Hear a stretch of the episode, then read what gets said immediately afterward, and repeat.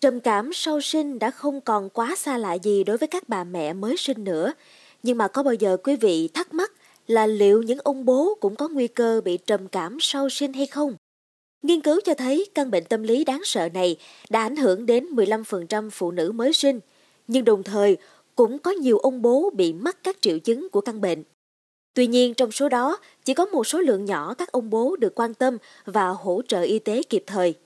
Vậy thì câu chuyện của các ông bố bị trầm cảm sau sinh cụ thể ra sao? Chúng ta có thể làm gì để phòng tránh căn bệnh này? Mời quý thính giả hãy cùng với podcast Báo Tuổi Trẻ tìm hiểu ngay bây giờ nha! 70 tiếng dài đằng đẵng sau khi vợ được đưa vào phòng sinh đứa con đầu lòng, Lewis được thông báo rằng vợ anh không thể sinh thường được nữa. Tình trạng quá nguy kịch cho nên vợ anh cần phải được đưa vào phòng phẫu thuật khẩn cấp để sinh mổ. Quá trình mang thai của vợ chồng anh được xem là khá suôn sẻ, cho nên khi có biến động này xảy đến, Lewis thực sự hoàn toàn bị động không biết xử trí ra sao. Sau khi được đưa vào phòng mổ một tiếng đồng hồ, con trai của anh đã chào đời. Vợ anh vẫn ổn và đứa bé vẫn khỏe mạnh. Tuy nhiên, ký ức về sự ra đời đầy đau đớn đó của con vẫn tiếp tục lặp lại trong tâm trí của Lewis. Đã 5 năm trôi qua kể từ ngày hôm ấy, nhưng mà người đàn ông 35 tuổi nói rằng bản thân anh vẫn không thể diễn tả được một cách chính xác mọi thứ diễn ra như thế nào. Anh không biết chuyện gì đang diễn ra ngay lúc đó và anh cũng không thể làm được bất cứ điều gì ngoại trừ việc đứng nhìn mạng sống của vợ con có khả năng gặp nguy hiểm. Lewis kể thêm rằng sau ca phẫu thuật lớn, vợ anh vẫn đang cần phải hồi phục. Vì vậy anh bị bỏ lại một mình với con. Nhưng anh lại không hề cảm thấy mối liên hệ đặc biệt nào mà mọi người thường nói đến khi nói về tình phụ tử. Trong lòng anh chỉ luôn muốn chắc chắn rằng vợ anh vẫn ổn mà thôi. Dần già, sinh linh bé bỏng trong tay anh không phải niềm hạnh phúc mà lại trở thành thứ mà anh phải đối phó mỗi ngày. Sau đó thì Lewis cảm thấy bản thân phải trải qua nhiều biến chuyển khác khi nuôi dạy con cái. Từ giấc ngủ chập chờn mỗi đêm, phải thay tả liên tục, đến việc nhìn vào hai mẹ con thân thiết thông qua việc cho con bú. Anh bắt đầu cảm thấy vô cùng buồn bã, như thể là có điều gì đó không ổn đang xảy đến với mình. Điều đó thật lạ, bởi nhiều người khác khi làm cha đều thể hiện sự yêu mến đối với những đứa con của họ, nhưng đối với anh, điều đó lại quá khó khăn. Ngay sau đó, Lewis phát hiện là bản thân anh đang trải qua các triệu chứng trầm cảm sau sinh. Đó là một mảng mà phần lớn vẫn chưa được khám phá ra ở nam giới. Chứng trầm cảm sau sinh hiện nay chỉ được biết đến phổ biến rằng đó như là một rối loạn tâm trạng ảnh hưởng đến phụ nữ, với từ 10 đến 15% bà mẹ nghĩ rằng mình đã trải qua nó. Ở Anh, các phụ nữ mới sinh được theo dõi chứng bệnh trầm cảm sau sinh trong các chuyến thăm sức khỏe định kỳ của Dịch vụ Y tế Quốc gia. Tuy nhiên, những người cha lại không hề được tiếp cận với dịch vụ chăm sóc tiêu chuẩn hoặc là kiểm tra định kỳ về căn bệnh này, mặc dù nghiên cứu cho thấy có tới 10% trong số họ có các triệu chứng. Tiến sĩ Sharin Baldwin, trưởng nhóm học thuật lâm sàng về điều dưỡng tại Dịch vụ Y tế Quốc gia chăm sóc sức khỏe, Đại học Tây Bắc London nói rằng không chỉ ở những bà mẹ mà cả cha và mẹ đều dễ bị ảnh hưởng bởi những thách thức về sức khỏe tâm thần trong và sau sinh.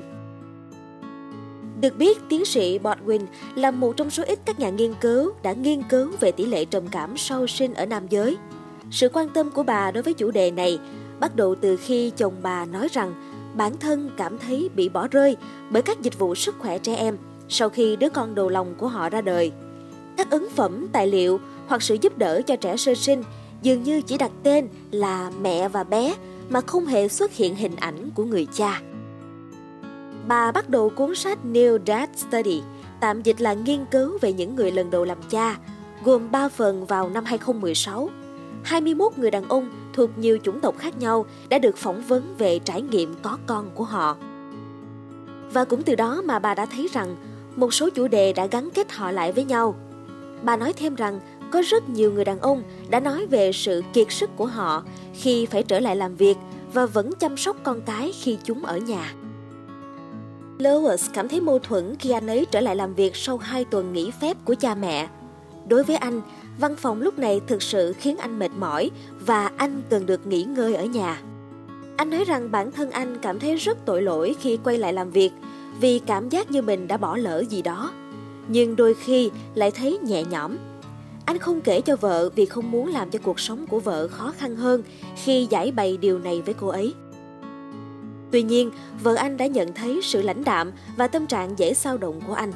Cũng từ đó mà cô khuyến khích anh tìm kiếm sự giúp đỡ. Sau khi được đưa vào danh sách chờ tư vấn của Dịch vụ Y tế Quốc gia, Lewis quyết định trả tiền cho các buổi trị liệu riêng để anh có thể bắt đầu ngay lập tức. Một vài tháng sau, anh bắt đầu hiểu được cảm xúc của mình và nhận ra rằng việc sinh nở thật khó khăn cho cả hai vợ chồng. Nhà trị liệu tâm lý Ian Coleman mô tả rằng trầm cảm sau sinh ở đàn ông chính là một vòng lặp diệt vong lặp đi lặp lại vì có quá nhiều những người lần đầu làm cha đã tìm đến anh để trị liệu. Ian cho rằng đàn ông có thể có những khái niệm nam tính truyền thống khi muốn trở thành trụ cột của gia đình. Điều đó có nghĩa là họ không dám nói về cảm xúc của mình, vì sau đó họ có thể cảm thấy tội lỗi vì không làm tốt. Chính điều này đã làm cho chứng trầm cảm trở nên tồi tệ hơn. Tổ chức hỗ trợ từ thiện trầm cảm sau sinh Pandas đã tạo ra nhóm Facebook riêng tư dành cho những người lần đầu làm cha. Đến nay, nhóm này đã phát triển lên 800 thành viên kể từ khi được thành lập vào năm 2020. Annie Balasco, người điều hành tổ chức từ thiện này cho biết đã có một sự gia tăng chậm nhưng ổn định trong việc mọi người tiếp cận với các dịch vụ hỗ trợ dành riêng cho nam giới. Theo chuyên gia, sức khỏe tinh thần của những người cha mới thường dễ dàng bị bỏ qua.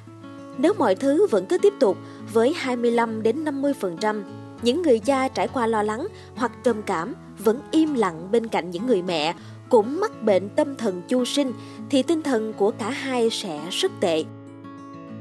Mong là số podcast ngày hôm nay đã cung cấp được những thông tin bổ ích cho quý vị thính giả về việc trầm cảm sau sinh cũng hoàn toàn có thể xuất hiện ở nam giới. Đừng quên theo dõi để tiếp tục đồng hành cùng podcast Báo Tuổi Trẻ trong những tập phát sóng lần sau. Xin chào tạm biệt và hẹn gặp lại!